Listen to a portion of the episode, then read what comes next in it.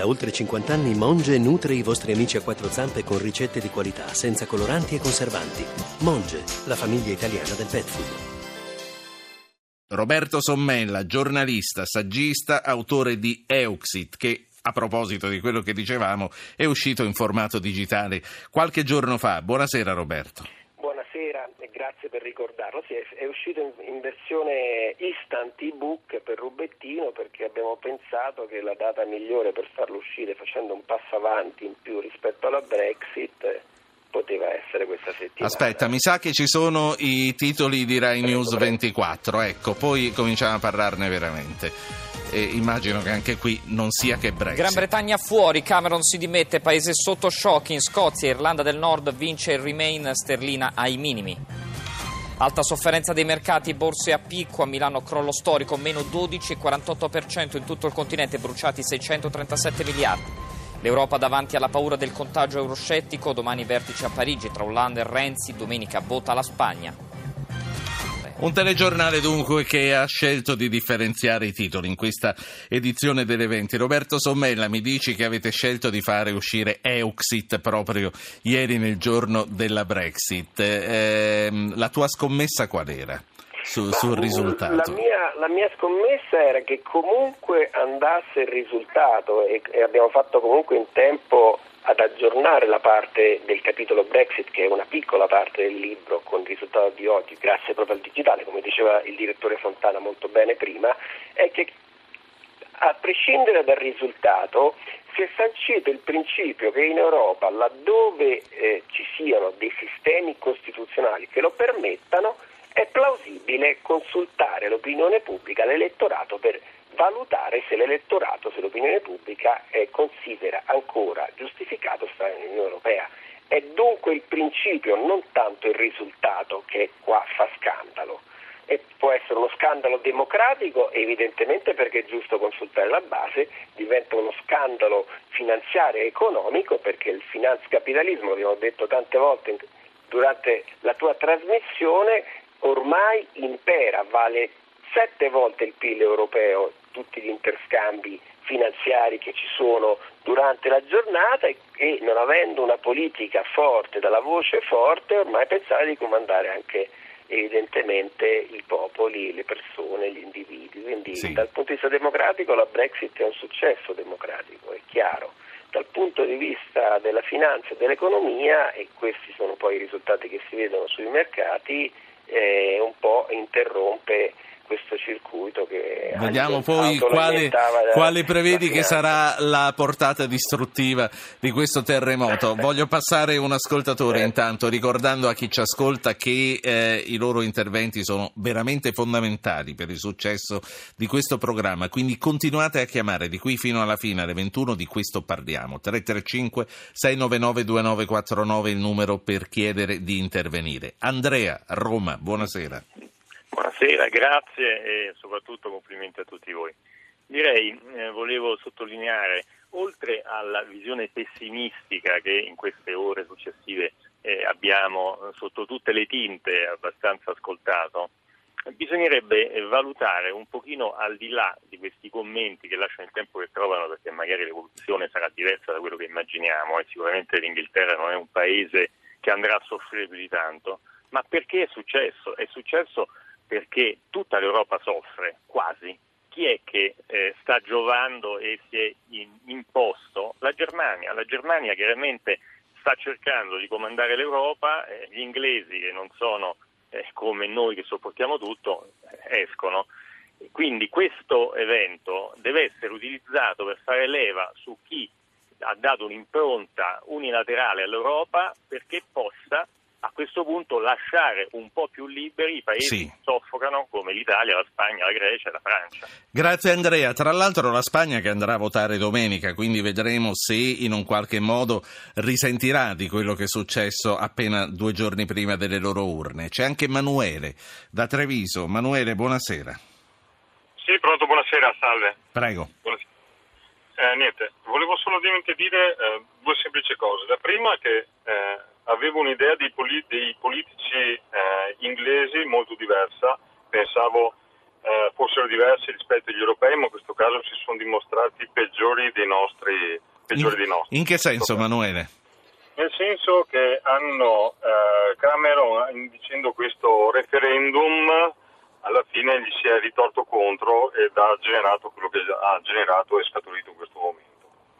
Sì. Eh, quindi pensavo eh, in qualche maniera prendessero delle decisioni molto più ponderate. La decisione che ha preso è stata una forzatura nei confronti dell'Europa che in questo momento gli si certo. sta rivolgendo Manuele, grazie. Eh, so che Roberto Sommella non ha potuto tecnicamente sentire eh, gran parte dell'intervento di Emanuele perché era sparita la comunicazione. Praticamente abbiamo due ascoltatori. Uno dice eh, qui bisogna rivedere tutto e bisogna vedere la centralità della Germania.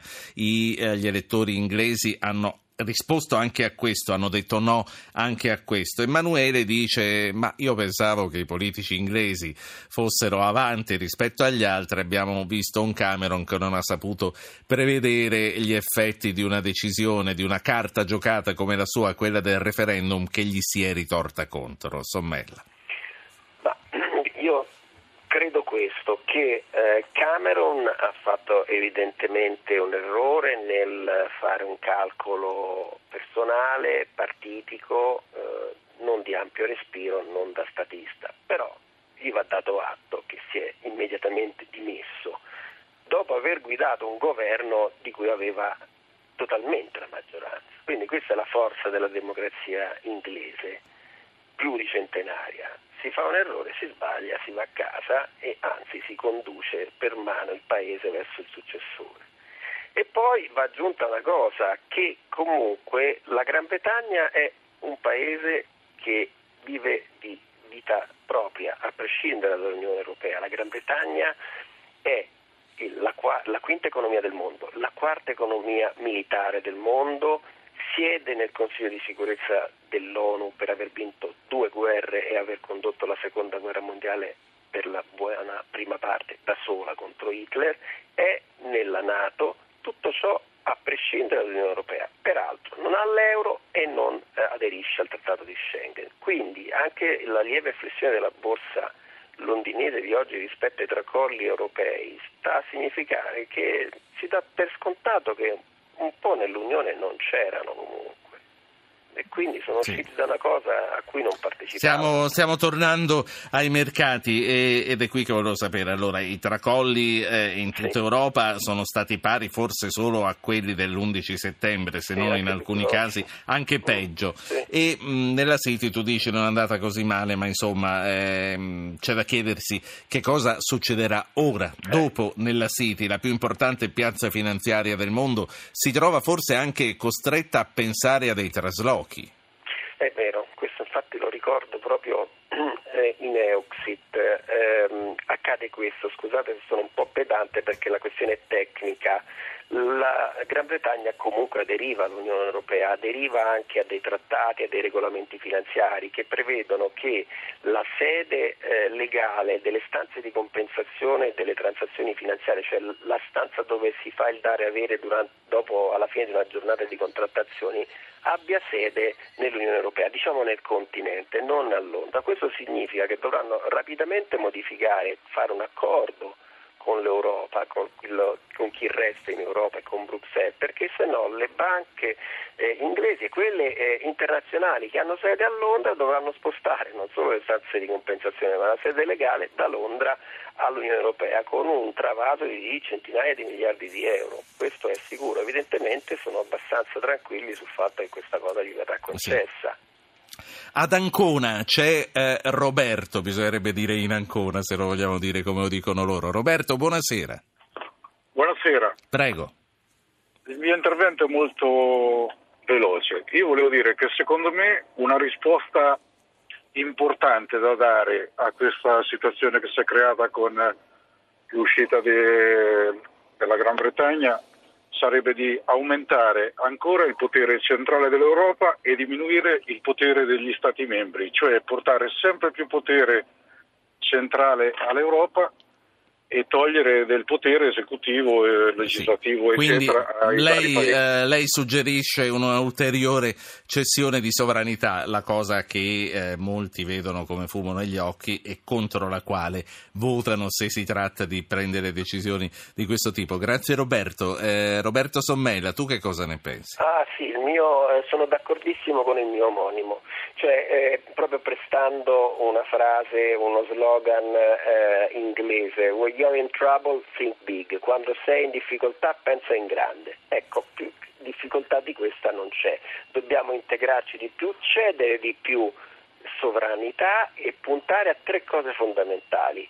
Scrivere la Costituzione europea perché tutto questo disagio sociale, questo odio verso l'Europa nasce dal fatto che ci sono leggi che tutelano le banche ma non leggi che tutelano le persone. Dobbiamo dare più forza al Parlamento europeo che oggi è semplicemente un simulacro di un'assemblea parlamentare. Dobbiamo eleggere direttamente col nostro voto il Presidente della Commissione europea.